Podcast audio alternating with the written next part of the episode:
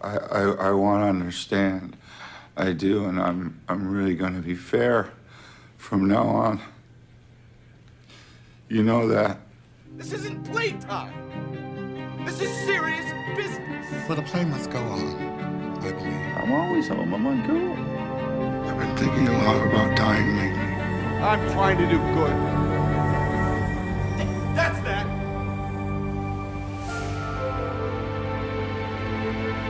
Hello, everyone, and welcome to another episode of That's That, a Philip Seymour Hoffman retrospective podcast. My name is Timothy Mark Davis, and I'm your host. Today, we are talking about Red Dragon, the 2002 psychological horror directed by Brett Ratner, who we have things to say about soon. Written by Ted Tally and starring Edward Norton, Anthony Hopkins, Sir Anthony Hopkins, I should say, Ray Fiennes, Emily Watson, Mary Louise Parker, Harvey Keitel? Keitel? How do you say his name, Joe? Oh, you're asking the wrong guy. I was going to say Keitel, so. Harvey Keitel. Dang it, I should know that. I was supposed to look it up. I don't know. God damn it. Okay. and the scumbag tabloid reporter, Philip Seymour Hoffman. I hope you took the time to watch the film on Netflix because it's an enjoyable film to watch. Uh, I think it's a good installment in the Hannibal Lecter lore, cinema lore that we have, uh, with some great performances and, of course, a solid four scene Phil performance. My guest today is friend and very, very, very serious film critic, Joe Ruleman. How are you today, Joe? I'm doing great. How are you doing?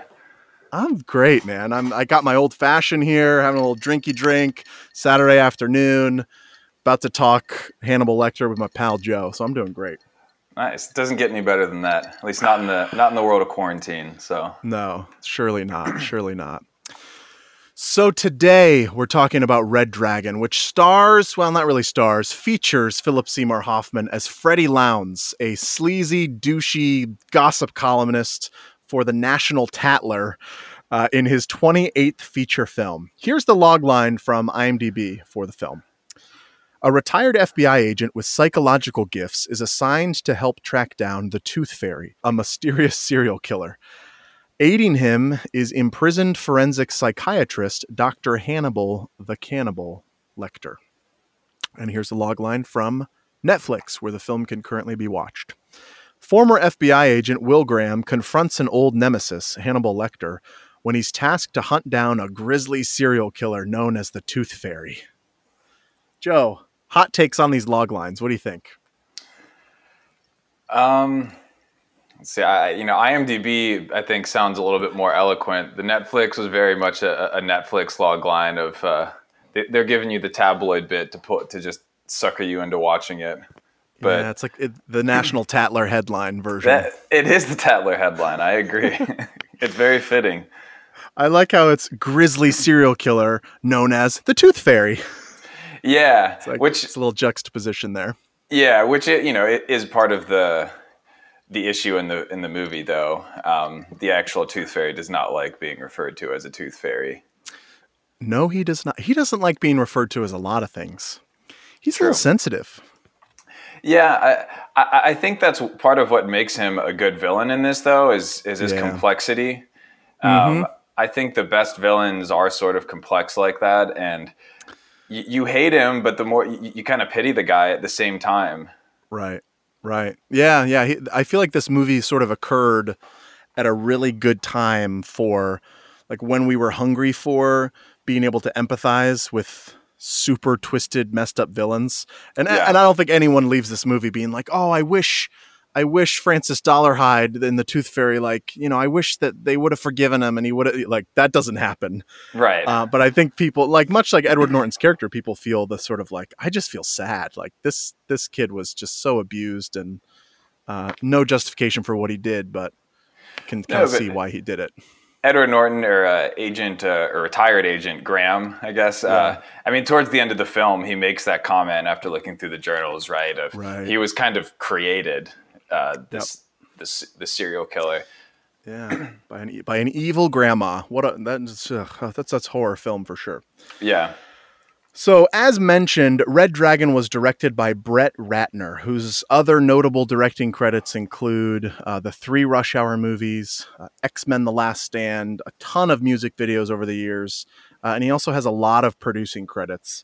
Uh, I think we should also state that in November 2017, seven actors, uh, among them Olivia Munn, Natasha Henstridge, and Elliot Page, all accused Ratner of sexual assault and harassment, causing Warner Brothers to sever all ties with him. I'm pretty sure he had some other X Men stuff coming up with them. Uh, but he's very much uh, on the outs with the industry, major uh, allegations, accusations against him. Um, he hasn't. I, I, was looking at his IMDb. He he produced something in twenty uh, in 2019. It was actually like an independent film that Christoph Waltz starred in and and directed. Uh, but besides that, he hasn't done anything really since 2017. Uh, it's been totally under the radar. So I don't know legally what's going on with those allegations, but I just thought it was important that we at least state that up front. The guy who directed this movie not a good look, man. Not good. No, and I, and listen, I agree with you. It's something you, you can't sweep stuff like that under the rug. It's uh, no. I, I, wish I had more eloquent words to say about it, but I don't. It's just right. Yeah, yeah, exactly. And this is really the first. I mean, we've had some. We've had. I, have Philip Seymour Hoffman has some great uh, Charlie Rose interviews that he's done over the years. He's done a few. Um, and we've used a few of those on the on the podcast. And I th- I think I even made a joke about Charlie Rose on a, on another episode. Um, but I feel like this is kind of the first person who is in a major creative role for a film that that Phil was involved in, that is like a part of the Me Too movement. Uh, and I just feel like we gotta address that on the front end. No, I, I agree with you. We'd be remiss if we didn't. Um, I don't have a ton to say about it because I don't think the world needs to hear another straight white guy's opinion on it. Um, Wait, are you sure? so come on, there, man. There are a ton of good uh, resources out there, and hopefully, if uh, any of your listeners haven't engaged in some of those conversations, I know even your the the New City Players. Um, I'll plug your own uh, theater group for you, but uh, they've, oh. they, have weighed in on those discussions in a lot of meaningful ways. I think on your social media pages and if you're not involved in those discussions or haven't listened to some of those dialogues, whether it's NCP or somewhere else, then you, you got to educate yourself because it's it's an unfortunate uh, reality. But fortunately, we're becoming more aware. You know. Yes, definitely, and, and stronger accountability is happening, and uh, I think call, calling out culture and calling in culture and figuring out okay how do we how do we handle terrible behavior uh, in a way that is uh, constructive and just and honors the victims um, and is just like smart about moving forward so yeah, yeah and couldn't agree I, more. think yeah i think um, one of my favorite uh, music artists phoebe bridgers was talking about a similar concept uh, in a recent interview and she was talking about uh, you know she likes a lot of the classic rock icons like eric clapton and sure. some of those guys and you know, the more you learn about some of those guys, it's come to light recently that Clapton made some pretty racist comments uh, back in the mm. day, and she was talking about how a lot of her uh, musical counterparts will say like, you know, Clapton wasn't that good anyways, and she's kind of like, no, he wasn't. Like Clapton was great. Like it sucks that he is that way, but like I still yeah. like some of his songs and how. Yeah. I don't know, b- because someone is not a good person doesn't necessarily erase the um, the beauty of some of their art, but it does make it complicated for us trying to right. appreciate it for sure. right, right, and I and I think, eh, I mean, I could be wrong in this. I could I could honestly have a different view on this in a few years, but yeah, at least currently, it feels like everyone kind of has to make their own decision, artist by artist, you know. Yeah. Uh, and if someone says, you know what, I'm just not going to engage with this person's art anymore because of uh, their behavior, I think that's totally justifiable and totally fine.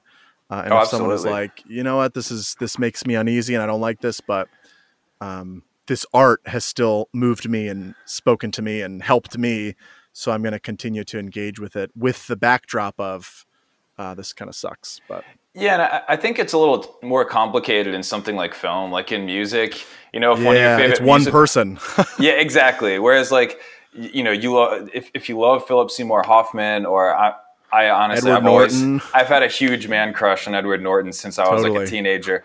So like, yep. it, it, makes it a little more complicated. Of you know, they have amazing performances in this movie, and it, it doesn't dilute what they accomplished here. But there's so much collaboration uh, in the storytelling arts.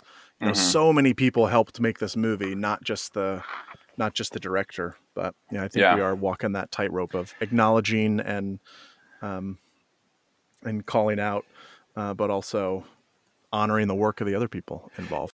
More than anything, I was afraid to ask. So back to Red Dragon a little bit. The film was Yeah. written by Ted Tally, who also wrote, which doesn't sound like a real name, by the way.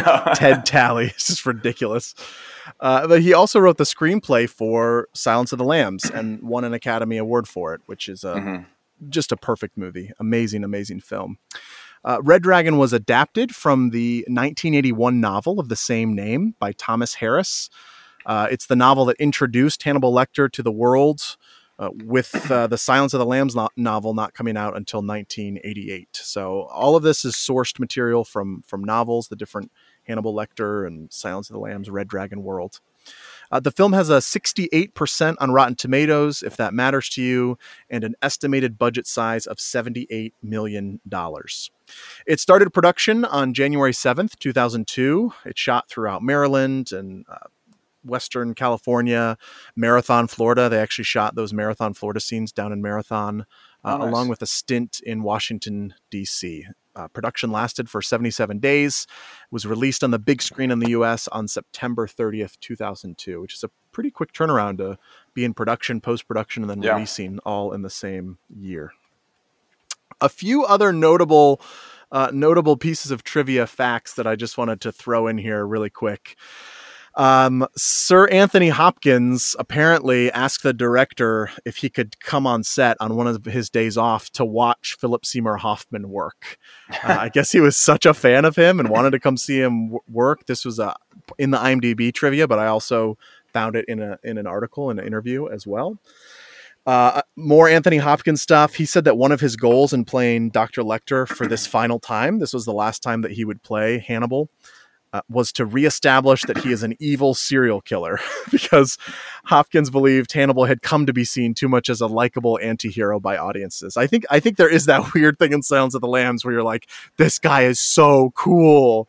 Yeah. Uh, yeah. Anthony Hopkins is like, um, listen, this guy is evil and insane, lest you forget, Right.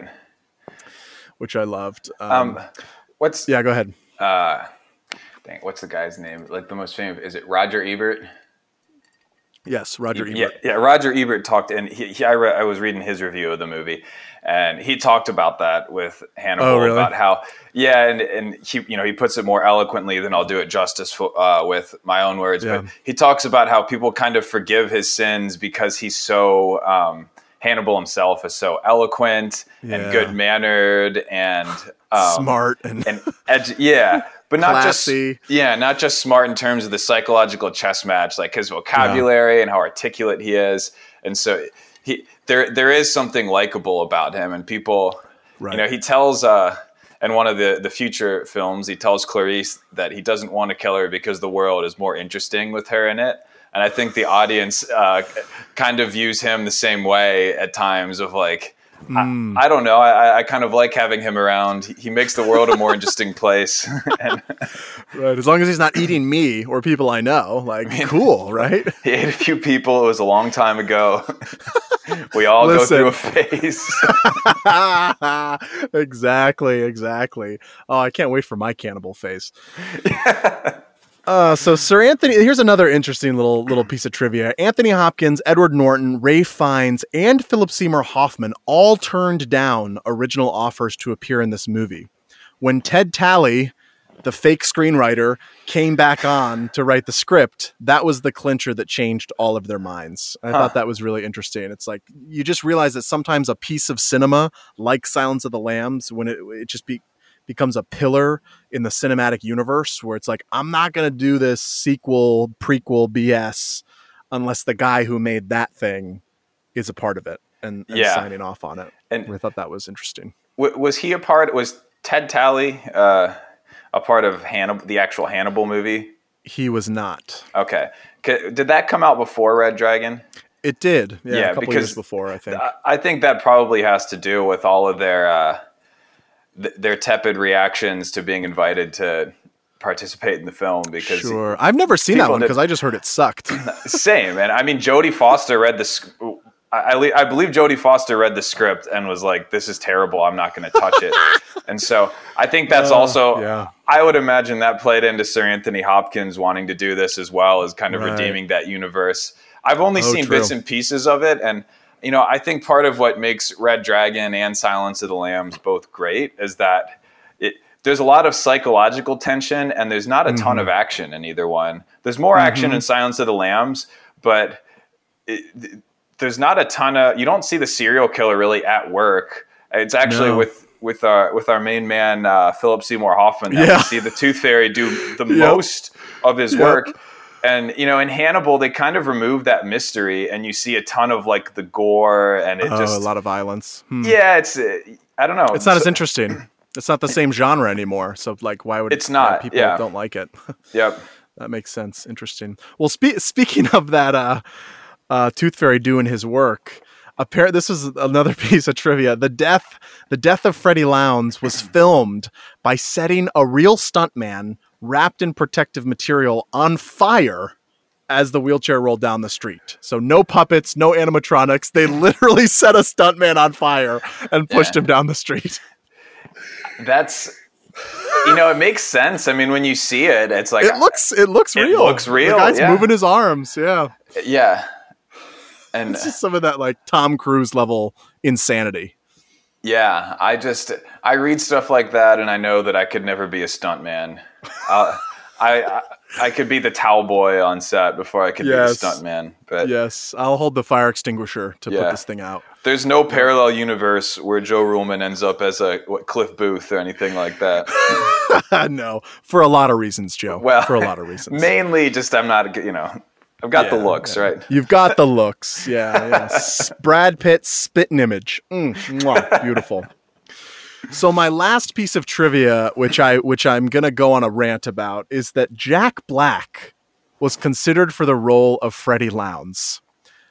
I did some research on this Yeah, uh, because Jack Black is having a bit of a, and I was posting about this on Instagram earlier today, actually. But Jack Black is having a bit of a, uh, people are refinding him and reappreciating him. Have you seen this happening like the last couple months? I've seen it happening, and I've been uh, personally a part of it. I think I'm I'm a supporter. I think I I think he's underrated.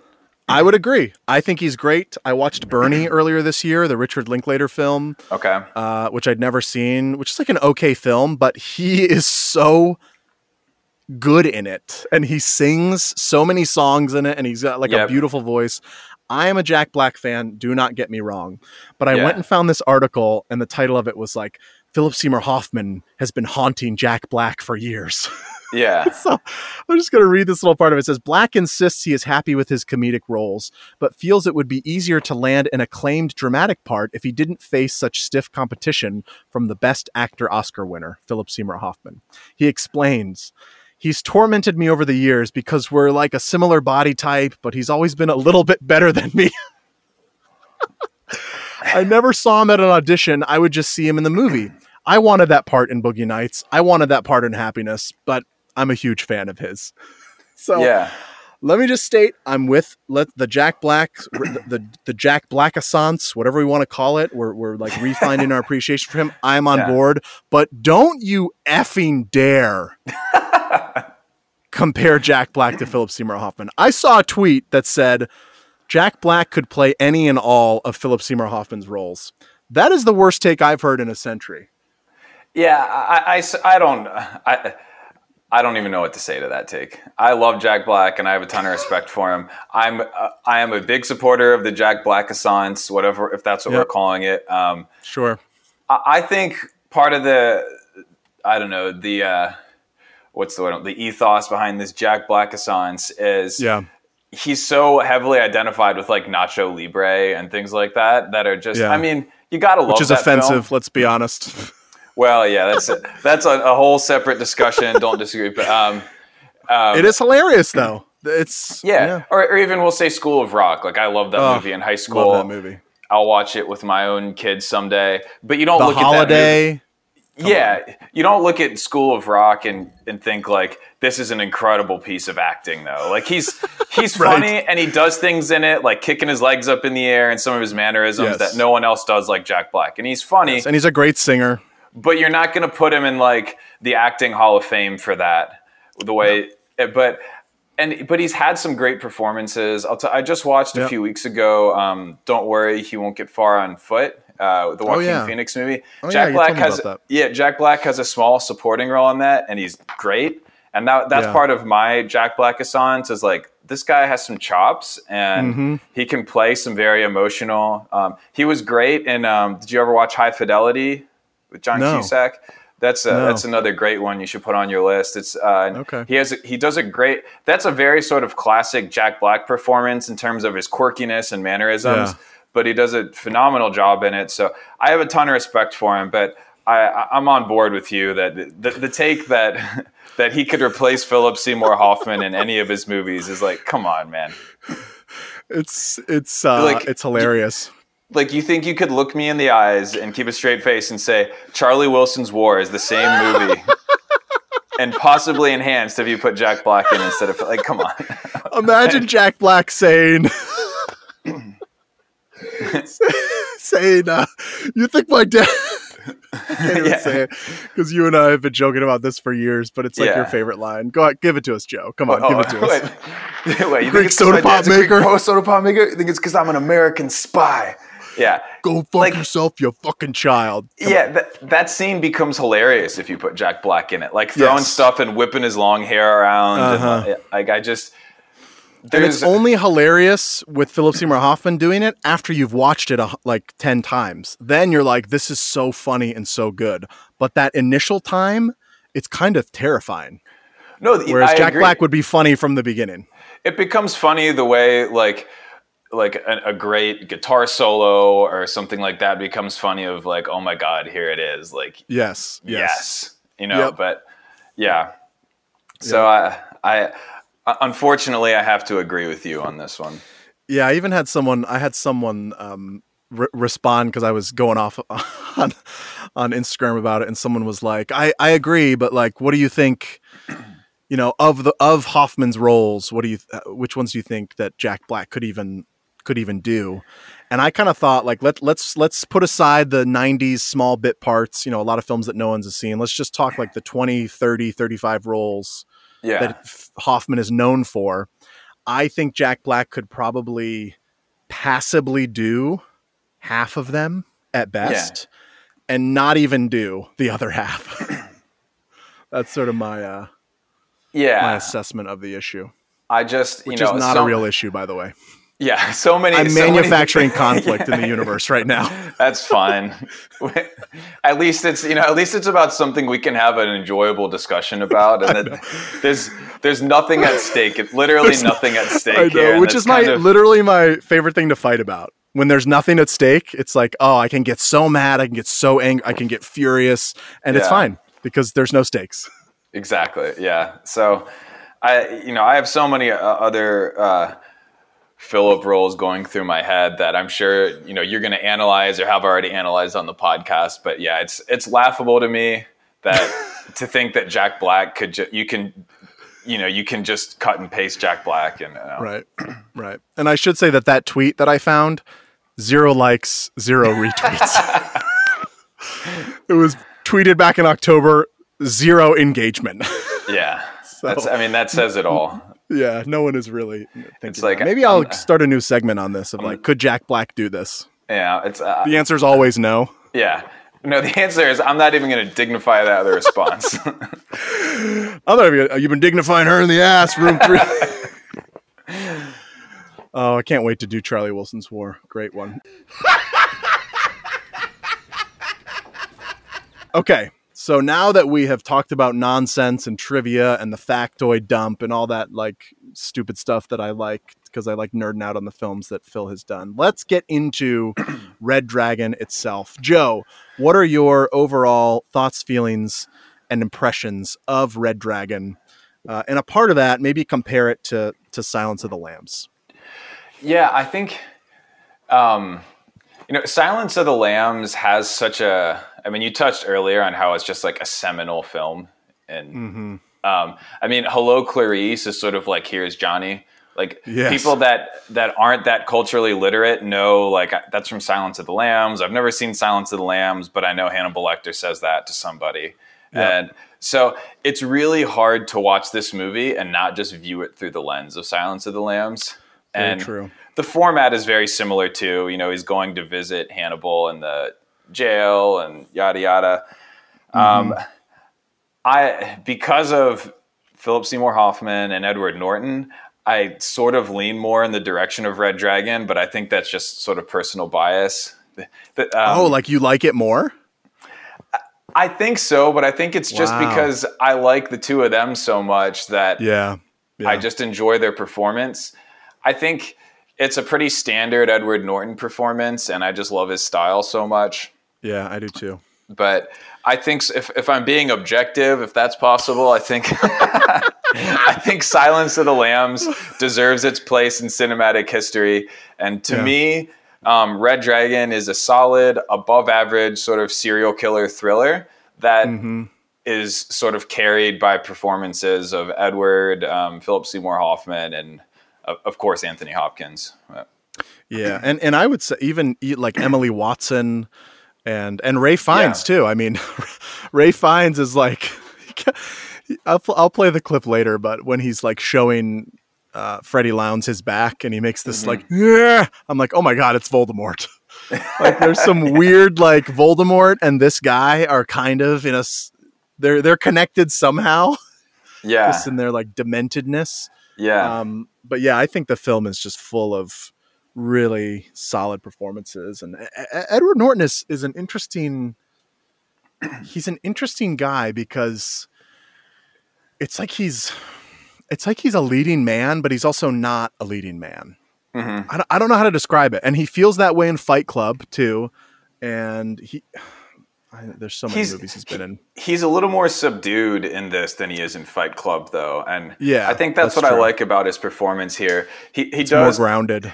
Yeah, and he captures the um, the emotion and psychology of his character, have like being retired, Yeah. and he, he really comes across as kind of resenting this part of himself that is able to identify with these serial killers, but Yeah. at the same time embracing the fact that he's able to save people through it. Yeah, that was a part where I'm like, oh, that that is never really stated or spoken about. I mean, I guess Hannibal kind of prods him on it, but a lot of it is just like him when he is looking at the case files, when he is thinking about these serial killers, you can sense the like, am I going to go there? I have to go there to solve the case. I don't want to go there. Why am I connected to these people? Like just just his face and his behavior communicates all of that to me. And I'm like, God, how does he it's just so good. Yeah, and that the guy who kind of manages the jail, I forget his name, but who's sort of that fanboy. Oh, Chilton. Of, yeah, Chilton. He asks Yeah. him, you know, he he's just sort of cringy, right? And he, he's like, Oh, "Oh, so how did you catch him?" And Edward Norton says, "I let him kill me." And Yes. I'm not sure Great line. exactly. You know, I, I thought a lot about what that means, and I'm not 100 percent sure. and maybe I'm reading too much into it, but I think that sort of touches on that complexity for Edward Norton of like I lost, the, you know, in chasing Hannibal, I discovered this piece of me that uh, I have that it, I have in common with serial killers, and so it, Right. a part of me is dead forever because of this. I, I, I let him kill me, you know. Yep. Yep. Yeah, and I think it, it's also like you don't you don't catch a serial killer as smart as Hannibal Lecter. You kind of end up in his lair and you either win or lose. And Yeah. more often than not for Hannibal, you are in the lair unknowingly and then you're Yeah. dead and you never knew he was the bad guy. Right. And Edward Norton had 10 seconds, five seconds where he found things out and then the clues emerged and he had like the split second instinct to grab the arrows or whatever in the in the beginning of the film. So it's, it's even like he, he didn't really catch him. He kind of just like put the clues together with five seconds to spare and it, you know, saved his life. Yep. And um, I mean, you're asking my overall thoughts and feelings. So yeah. Yeah. I- Keep going. I think Listen, the, the format of the movie, if we're being, you know, transparent, is really not special. Um, it's the same setup as Silence of the Lambs, and just the um, the structure of pursuing him, and then at the very end, it's like it's all over. Wait, no, it's not. He shows up in the main Yep. character's house. Like we've seen that before. I, you know, I, I just watched Along Came a Spider a couple months ago. It's pretty much the Along exact, came Polly. well. no, Same thing. so pretty much the same thing. If you're familiar with the Long Came, it's Spider. It's Morgan Freeman, uh, serial killer mystery. But Oh, um, nice. so, and it's a very the, the ending is very similar. But I think what Sort of you get, double reversal. Yeah. yeah, and um, what you get in Red Dragon that's that's different is. I think the complexity of some of these characters and the performances um, Yep. of Sure. the actors we've been talking about. You know what's interesting is I that was one thing where like when I watched it last night and my mind exploded because I forgot about the end. Yeah, Like I thought in the burning house, like, oh, he killed himself. And Yeah. and that's oh yeah, I guess that is how the movie ends.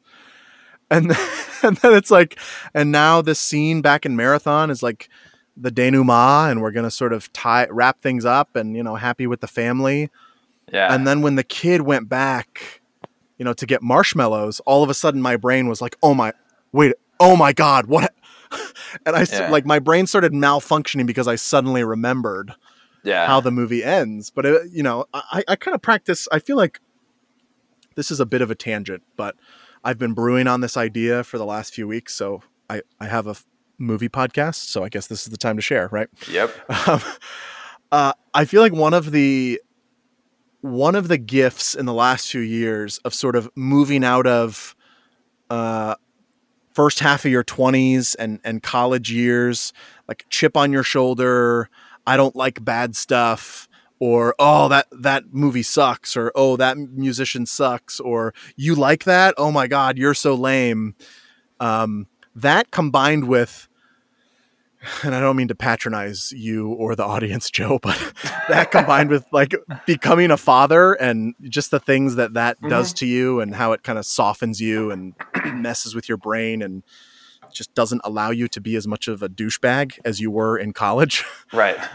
Uh, like the great gift of the last few years of my life has been I am just like open to art. I'm open to movies, like Yep. whatever's going to happen, whatever they're going to do to me.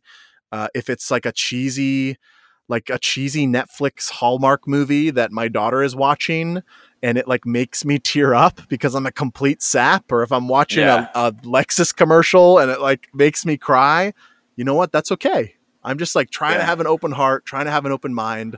I would much rather be like that and then be able to to like reflect on it and be like, okay, why did that move me? Because it's Yeah. not it's not very interesting. It's not asking any meaningful questions, but clearly there's something in me that is looking for resolution, that is looking for Sure. warmth and looking for comfort. And that's why these sappy things are affecting me. You know, Yeah. similarly, just like being open to a a thriller or a horror or something and not trying to figure it out, not trying to crack it, not trying to be a step ahead of the of the filmmakers. You know, obviously your brain is naturally doing this like, "Oh, what's going to happen?" Like, "Oh, I don't know what's going to happen."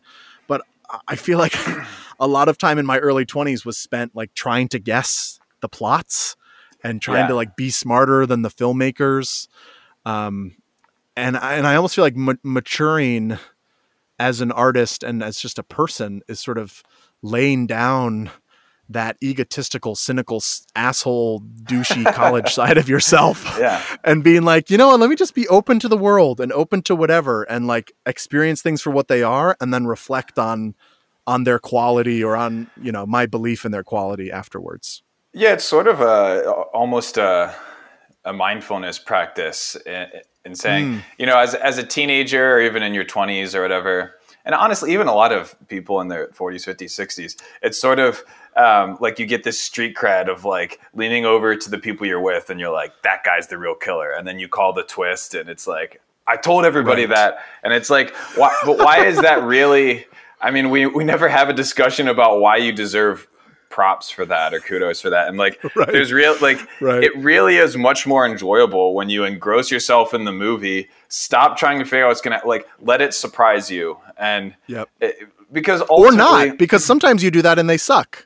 yeah, right. But you know, some of the best movies out there are you know based on true stories, and Mm-hmm. you know how it's going to end. Right. Or some movies, just from the beginning, you're like, you know, this is a love story. Of course, they're, They're going to get up together. together. Yeah, Yep. but that doesn't make the storytelling or the cinematography or any of those other aspects. It doesn't dilute them in their, you know, their quality. So Right. it's Right. it's a good place to be. Yeah, I I hope so, and I and I I feel like there's a danger in there's a danger in leaning like so far. I don't know. Maybe maybe I'm just like full of shit, but it, it feels like like I don't want to make Netflix Hallmark movies. You know, like th- to me, they're still like not good movies. Like they provide a service, they reach a target audience. I guess they do what they intended to do. So it's like I'm totally fine with their existence. Um, Wow. Like good Anya and people who like want that kind of warmth and simplicity. I think that's great. But like I don't want to. That's not my I don't taste. think it's I don't want to make that. I don't think it, no, it's not great. It's not. It's not great. Um, but I but I see why it exists. Uh, so it's like not. I don't want to lean too far that way. Where it's like, well, let me just make make stuff that's simple because it works. It's like that just kind of makes me feel sick to my stomach. But I don't want to go the other way too. Of like, I'm just going to be a cynical asshole who critiques everything. And you know, so many people are are very busy hating on other stuff rather than creating the thing they wish existed. Um, and I'm trying to push against that in myself. Yeah, I think um, it's uh, it's funny. Uh, as, as you know, I have a brother who's a musician, and he hates um, like American Idol and The Masked Singer and shows like that because he hates um, anytime art is turned into a competition and people are trying to quantify it, and there's like a winner and a loser in art Sure. and Sure. um, I, I, I'm on board with that. And it, I mean, nobody fully wants to embrace that because then, if you're fully going to embrace that, there's no quantifying of it. Then you have to admit that, like, well, then, you can never tell me that Philip Seymour Hoffman is the best actor of all time. And I know you're never going to embrace that. But No way. but there's still something to be said about not quantifying everything and saying Yes. like who's best and what's better and Yes. um, and just sort of taking it in. Yeah, and part of it is a bit, right? It's like, yes, Philip Seymour Hoffman is my favorite actor. Uh, and yes, I, I go to absurd lengths to like appreciate him and talk about him and blah blah blah. But part of it is just like a bit to like make people have something to poke fun at me about, you know, Yeah. or to like, oh well, that's my go-to. It's like it's like part of my shtick, I guess you could say. Uh, Yeah. Does it really matter? No. Again, it's like there's no stakes. Uh, well, that's not. I, Right. I feel like there are stakes, but but I know deep down somewhere that there's not. But I will, you know, on my deathbed, I'll I'll promise you that there are stakes to That's trying fine. to tell me that Jack Black is better than Philip Seymour Hoffman. Yeah. Okay, so now that we've spent, oh, I don't know, 40 minutes talking about this movie and Jack Black and a bunch of other random shit, Yeah. let's talk about the Freddy Lounds Hoffman performance. Yeah. And why don't we start that with this scene?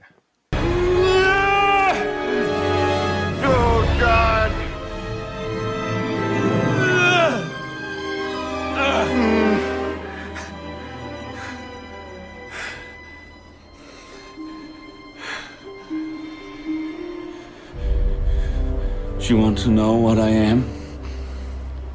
More than anything, I was afraid to ask.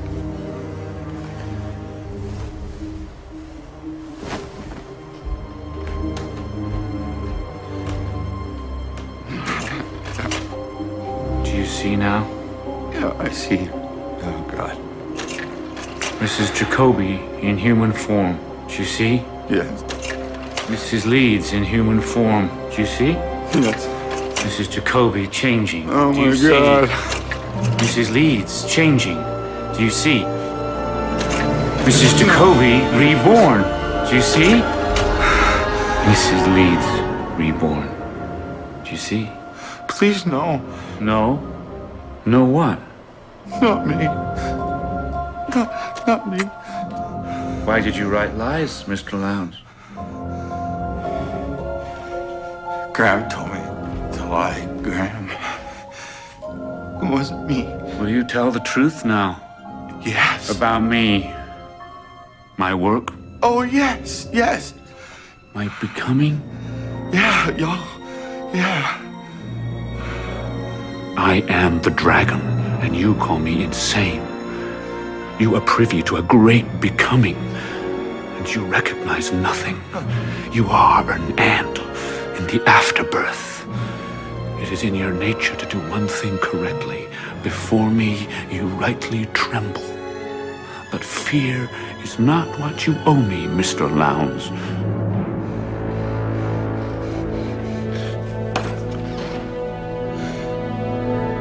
You owe me all.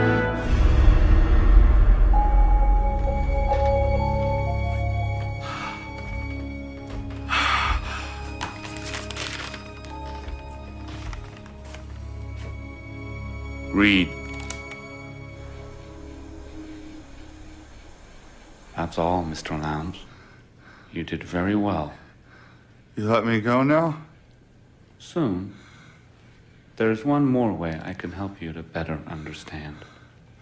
I, I, I want to understand. I do, and I'm, I'm really going to be fair from now on. You know that.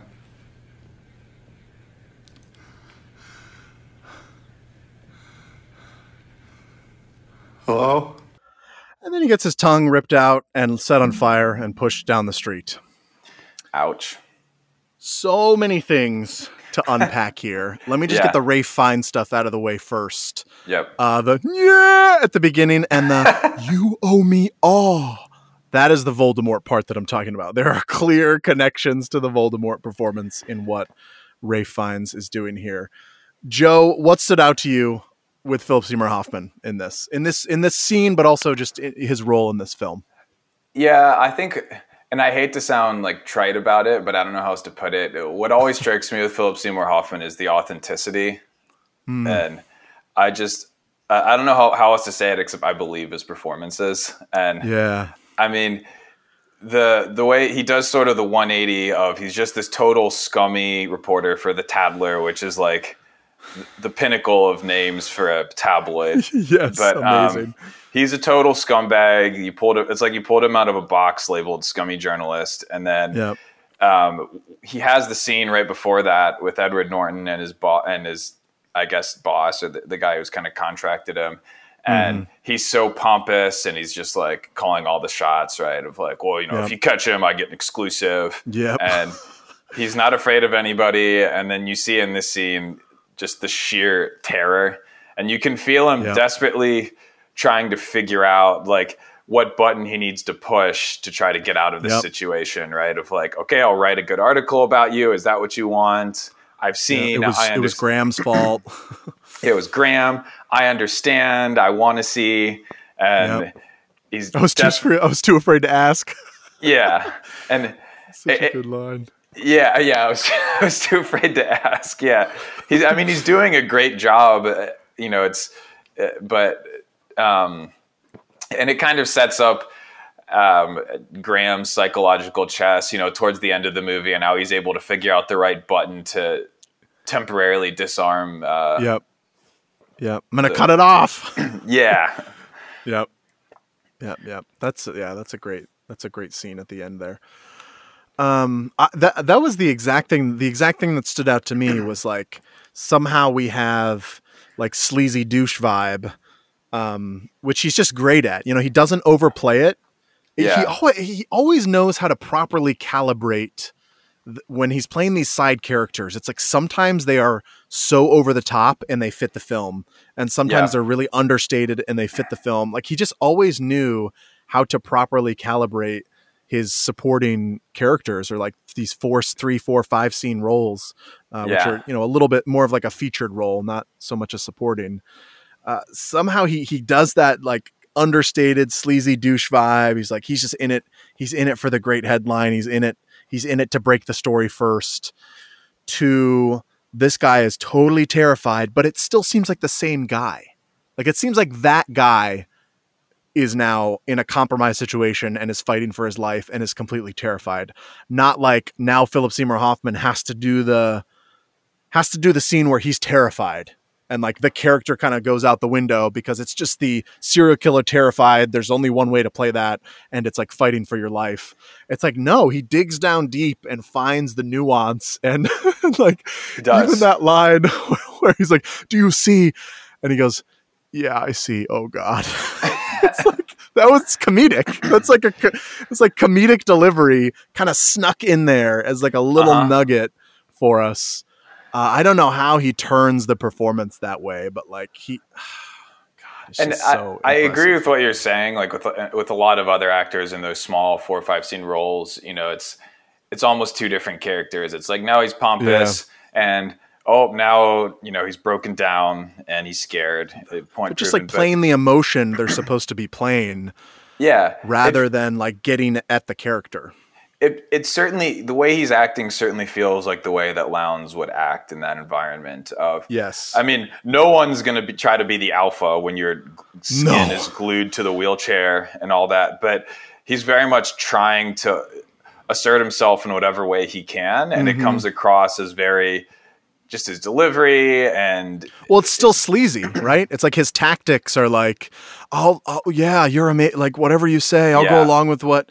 Like I'll, I'll be good. I'll like even in the beginning when he doesn't want to look, you know. That's I feel like that's his last ditch effort at trying to like that's the the one tactic is if I just never see him, then I can't be compromised. yeah, Uh, and that's before the scene we listen to. But once he sees him, it becomes about like I'll be on your team.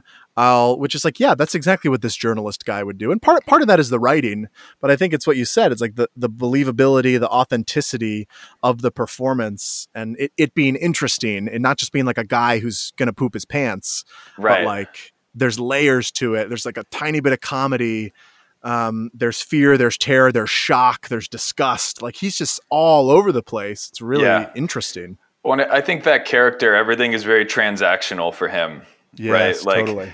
And, and that's how the sleazy journalist works. Like, I, scr- I mean, he says it earlier. I scratch your back, you scratch Yep. mine, and and so Yep, that's true. And so he applies that same um, framework to the Tooth Fairy or the Red Dragon, as he would rather be called. And like, Right. listen, I'll write a puff piece on you, and I mean.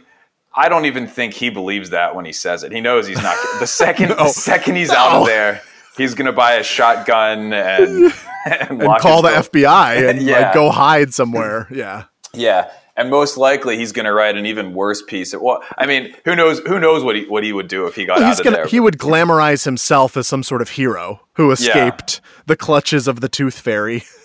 yeah, and that's part of. But the tooth the tooth fairy is obviously insane, but he's smart enough to know that there's no way I'm going to get any any benefit out of helping this guy or interacting with this guy, and. uh, The so, yeah. second Lounds releases that article, he's dead. The second Yeah. the Tooth Fairy reads it, like whatever psy- psychological shenanigans that are going to happen with him tormenting him and him showing someone his process and him sort of like, uh, it's interesting. It's almost like the the Tooth Fairy wants to he wants to justify himself. It's like you called me all of these things. I've now prepared a slideshow presentation. Here's my keynote on Yes. why you are He's- wrong. Hey, he's professional. Right? He is. Here's my keynote Very- on why you're corporate. wrong. Yeah. Yes. I've got a and now I'm going to kill you. Yeah.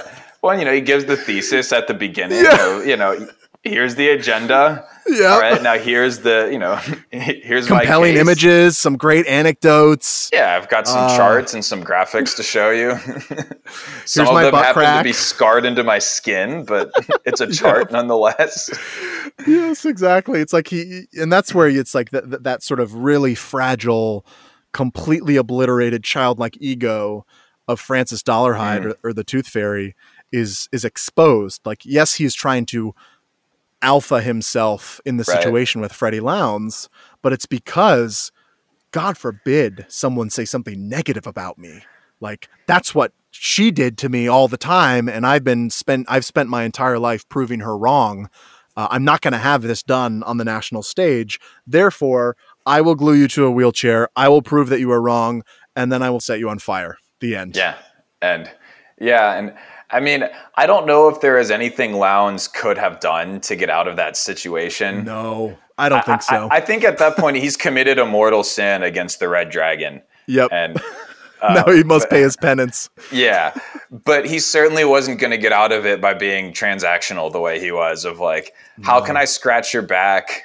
Yep, that's all he knows, though. You know. That no, it is all he knows. And I mean, Edward Norton. Granted, Edward Norton wasn't glued to a wheelchair, so I I get it at the end of the movie. But like, Right. the power dynamics were different. But yep. on the same you know at the same time he still understood it wasn't like hey if you let my son go like i'll get you i'll get you a payout or like i'll tell everybody how bad you are it was I'll like let you go. I promise. yeah it was like, come on. it was like i you, you have to find his weak point Yep. Yep. so and it just it sort of more reveals like the the weakness of this Freddy Lounds character. And again, this is just like Hoffman is able to shine in these weak characters, um, weak weak characters who think they're strong, strong characters who are actually strong. You know, like he, he's just so able to chameleon in all those different levels. And Lounds being a weak character, you know, someone of no integrity, no character, uh, n- really not much journalistic or inquisitive skills, uh, but thinks he is strong. Like he just nails that dynamic with this performance. And, and I think part of it is I, I found an interview. There's an interview where he's talking about Punch Drunk Love uh, mhm. and his role in that um, as as Dean Trumbull, which came out this the same year. Actually, Phil had like four movies come out in 2002.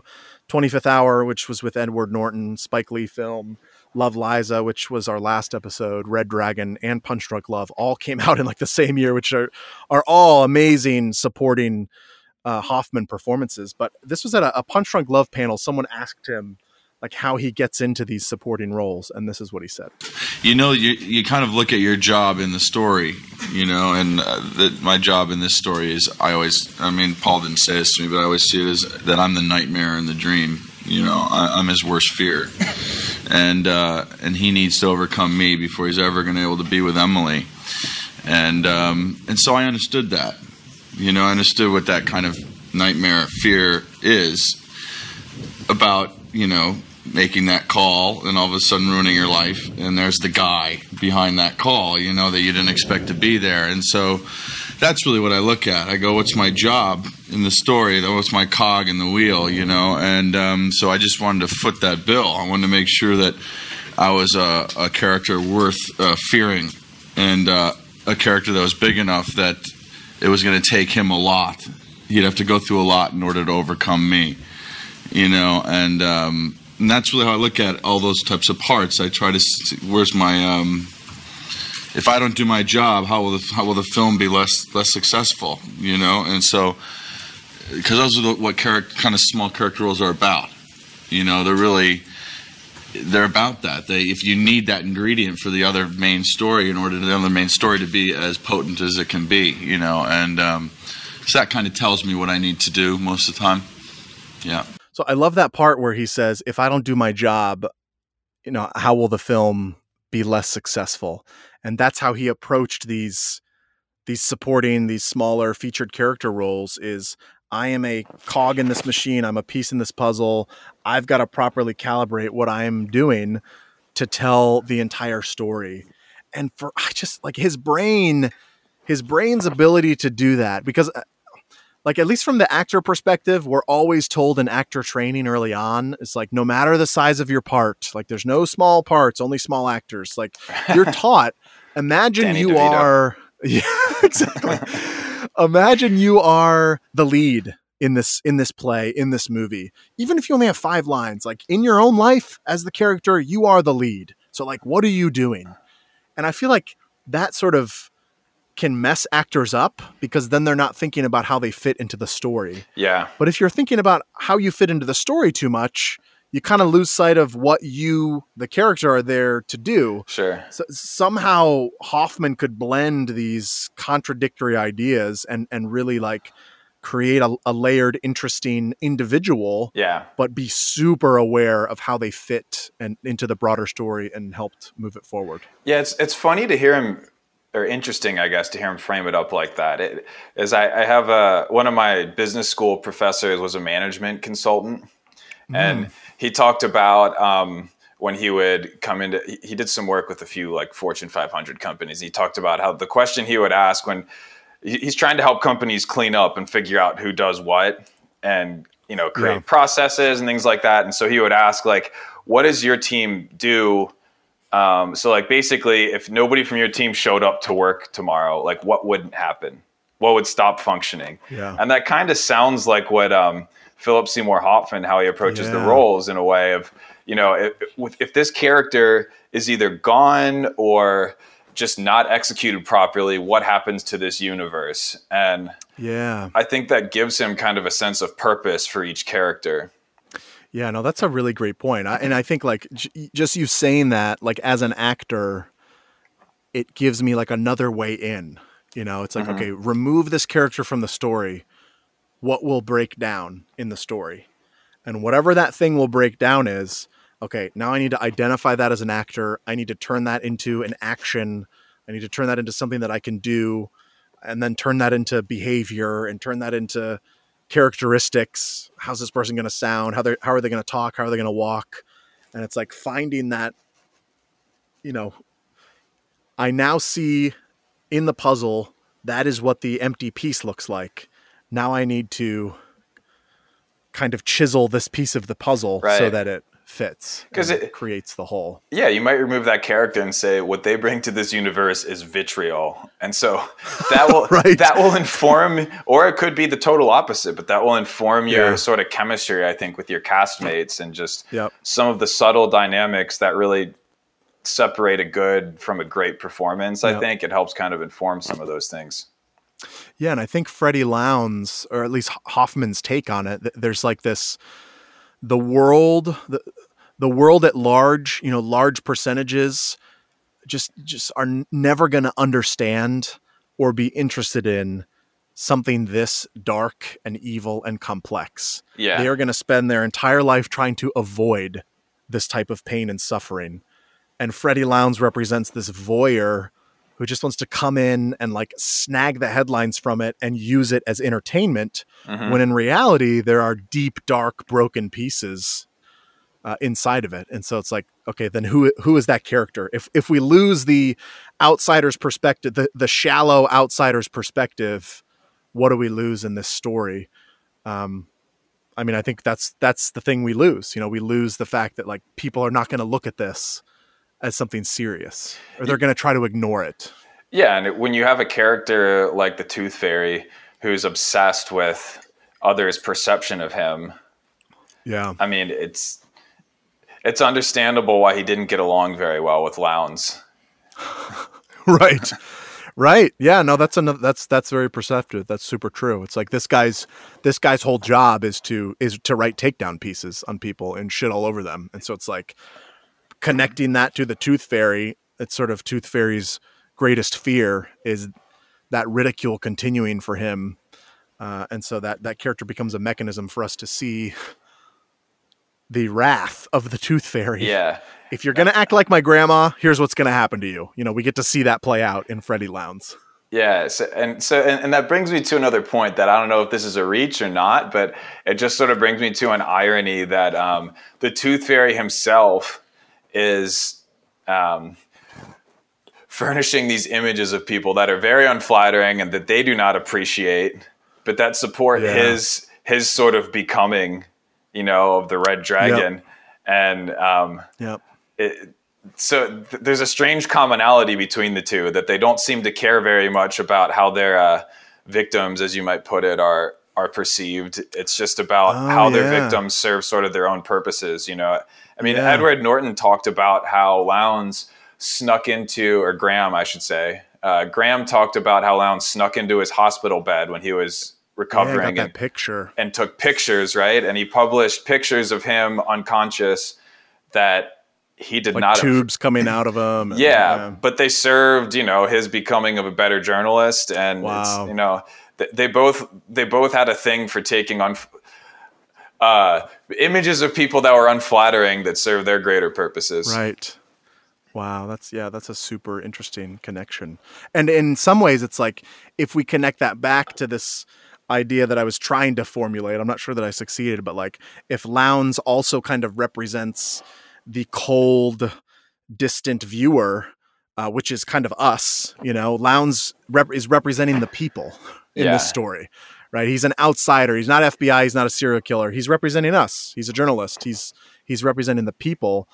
It's sort of that linkage of okay, Lounds has these connections and overlaps with Red Dragon. This these sort of psychological things that are broken. Mhm. Uh, in the same way, how are we doing? You know, how are we supporting the smearing and and just like bad journalism Yeah. and takedown campaigns and Sure. just BS all the time? Like we are doing that too. We do that individually amongst friends group friend groups. We do that in in what we support or in what you know how we spend our money or what news we read or what things we share or retweet or whatever. So it's I think it is sort of drawing this line back to you know there's a Francis Dolarhyde inside all of us, lest you forget.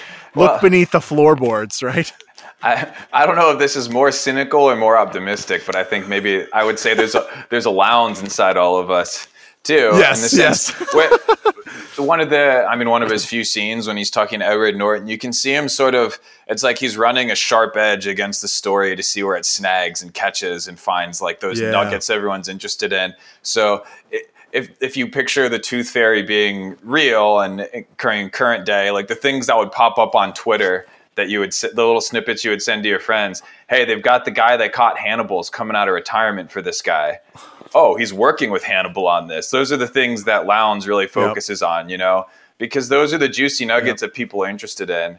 I mean, those are the things that would intrigue me, and there's there's nothing necessarily inherently wrong with that, but it, it just shows how thirsty we are for those, you know, the, the juicy gossip. Yep. Yep. The go- well, that's because like the gossip gives us that like chemical hit in the brain.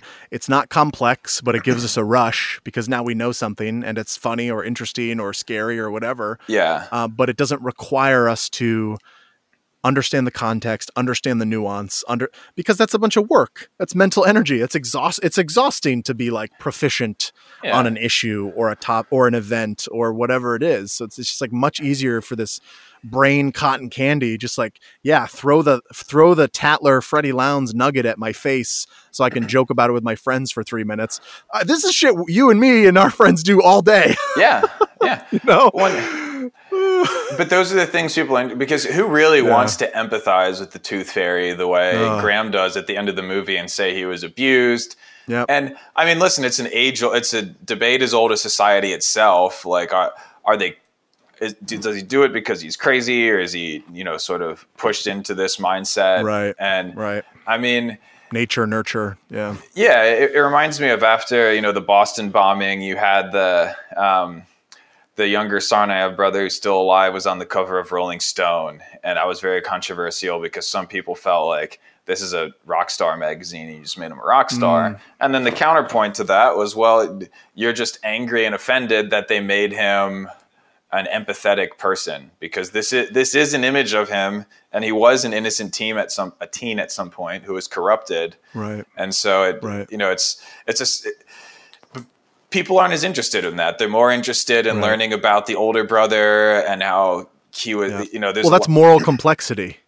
yeah And moral complexity always forces us to look inward. yeah And we find things that we don't like, and we would rather ignore that stuff. Exactly. And because even if you're getting beyond the whole sort of, oh, maybe there's a piece of them in all of us, I mean, maybe there's not, but being empathetic forces you to say, to act differently. You know, nine times out of 10, if you increase your empathy, you're going to say, there's things I should be doing differently. Whether it's how you spend your time or money or just how you treat people on a macro or, um, you know, minor level. And so it's, it, it's it's empathy is always going to challenge you, and so that's the last thing that someone like Lounds wants is to inject empathy into his pieces because he's not looking to challenge people. He's looking for the what you just mentioned that endorphin rush. Uh, Yep. He's he's writing to the average person who has a short attention span and wants those juicy nuggets. Beautiful. Couldn't agree more. Joe, my last question for you before we wrap up. You are not involved directly with creating movies or theater like some of the other guests we've had on the podcast, although you are a donor to New City Players, so you do That's support the creation of art. Yes.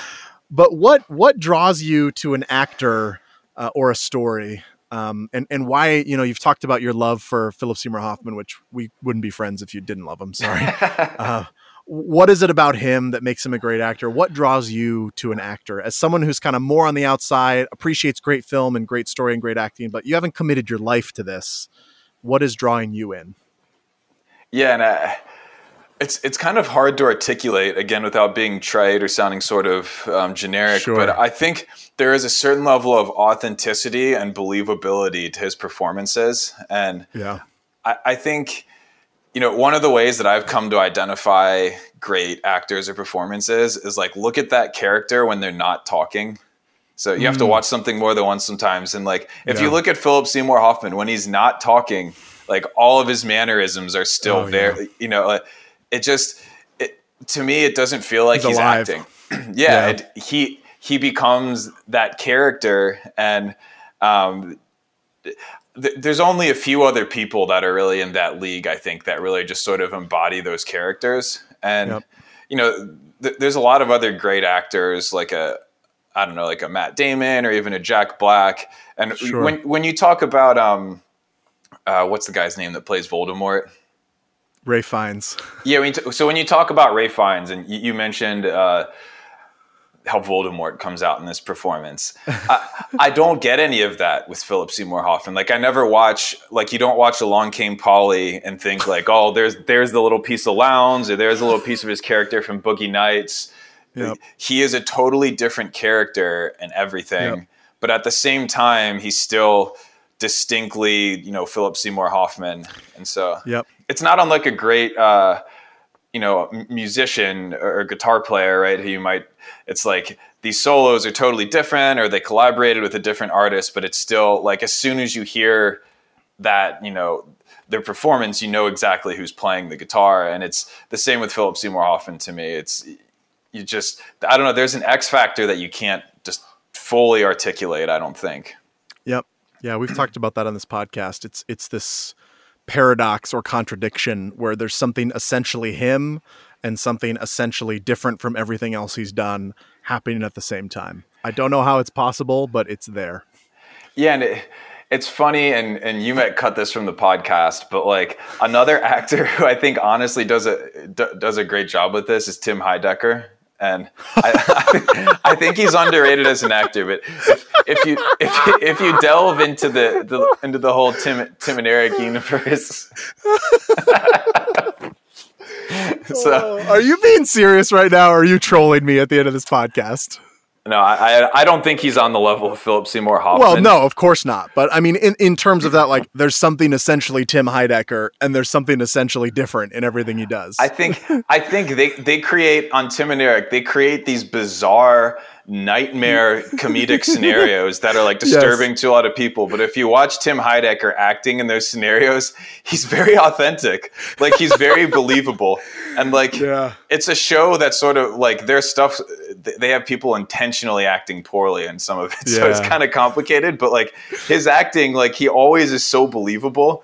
And so like I don't know, when you ask me to if you ask me to say like who are other people that come across really authentic, like even in Bridesmaids where he doesn't have any lines. oh my like, god, he's so funny in that he's movie. so funny and he doesn't say I don't even know how. I know. but he's hysterical and i just Yeah. like to me and, so I'm not insinuating that that he goes down as one of the great actors of all time but i think there's something with philip seymour hoffman like even if he was on the screen for 10 minutes and didn't say anything like Yeah. people people who who actually appreciated film on some level would st- would be like who was that guy like Yeah. he brings an, him. he brings an energy and a presence yeah Yep, definitely. Tim Heidecker, Philip Seymour Hoffman, the greatest actors of our generation. Great.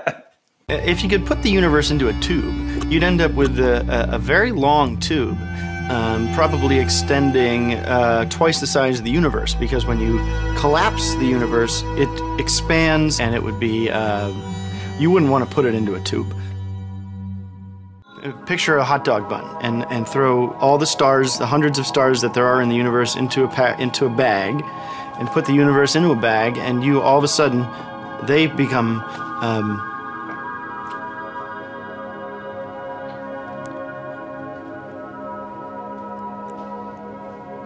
When I was a child, there was thought to be nine planets, but there are now 90 planets. Thank you for listening to That's That. Please remember to subscribe so you don't miss an episode. Rate and review if you're listening on Apple Podcasts. It will help the podcast get out there to more Philip Seymour Hoffman lovers, uh, which is what I want to do. You know, this has been an amazing and enjoyable journey for me personally, but we've also brought some other people along who are want to go through all of the Hoffman films. And so if you know other people who want to do that, share the podcast. Let them know. I think it'll be enjoyable for all of us. We will see you next time with an in depth look into the 1999 crime drama thriller, The Talented Mr. Ripley, starring Matt Damon, Gwyneth Paltrow, Cate Blanchett, Jude Law, and of course, Philip Seymour Hoffman. The IMDb logline for the film is as follows. In late 1950s New York, Tom Ripley, a young underachiever, is sent to Italy to retrieve Dickie Greenleaf, a rich and spoiled millionaire playboy. But when the errand fails, Ripley takes extreme measures. The film can be seen on HBO Max, and my guest will be friend, collaborator, and filmmaker Kelly Ray Jordan. That's That is sponsored by One County Film, an independent film company telling stories with authentic characters and unique settings. I say this all the time, but you can rent our debut feature film Palace on Amazon Prime right now for a few bucks. You can check us out on YouTube where we talk about uh, Criterion films on the Criterion channel. You can check out our blog where we talk about movies and filmmaking, blah, blah, blah, blah, blah. Lots of cool stuff going on uh, with One County Film. We just finished up our second feature film. We've submitted it to festivals, so we'll certainly be keeping everyone updated on that. That's That is produced by me, Timothy Mark Davis, and edited by Ryan Arnst. Our show music was composed and edited by Jessica Ray Huber, and our graphic was designed by Drew Hannigan. You can connect with One County Film on Twitter, Instagram, and Facebook, all at One County Film. Please give us a follow and a like if you haven't already. And you can connect with me on Twitter at Timothy Mark Dav, Timothy Mark D A V, and on Instagram at Timothy Mark Davis. All this will be in the show notes as well. Joe, where can you be found online if you would like to be found? And what can people expect from you online? uh, uh, nothing. I don't need to be found. You can. Uh, you can find Joe on LinkedIn. Joe Ruleman, Joseph Rule. I can't even remember what your name is on LinkedIn, but you're always very supportive of what I post. That's right, Joseph Ruleman. If you'd like to add me on LinkedIn, um, at Joe Rules, J O E R U E H L S on Instagram. Um, not a lot of meaningful comment or content there. It's mostly pictures of just my personal life and my parents' dog. But you know, if, if you're into If that kind of see- stuff, give me a follow. If you want to see the physical similarities between Joseph Ruleman and Brad Pitt, you can follow him on Instagram at Joe Rules. If Brad Pitt was like deathly pale, and he was like, I would say about if they selected him instead of Christian Bale for the pianist, and he was like about halfway ready for that movie, then you've got what you know, kind of what I look like. So, The pianist wasn't that Adrien Brody? oh no, the machinist, the machinist. Don't put that on the show. I'm keeping all of this. Oh, now all I can think about is a mashup of the pianist and the machinist. wow, what a movie that would be! Incredible. Okay, Joe, before we leave, I need the guests to quote Adam Sandler from Punch Drunk Love in a line he says to Dean Trumbell, played by Phil. And the line is I'd say that's that, Mattress Man. You know I can't do that, Tim. Oh, don't you? don't you? This is the. I, I knew as soon as you paused that you were going to do this. I'll do it. You're not do it. allowed to provide commentary on our personal lives Can I say live on the podcast. I know. Can I can I say how fitting it is for someone who got who uh, came from the mattress industry to, to use? We should say that, Joe. Can you take us? If, if I were to walk by a mattress firm, could you take me around that I mattress could. firm? I'll, I'll tell you what. This I I have uh, excited to use this line because that film is one of the few movies that actually portrays the mattress industry, which I was once a mattress. Yes. I was once a peddler of mattresses myself, so it's a great way to cut your teeth. So I'd say that's that mattress man. Oh, that's that, everybody.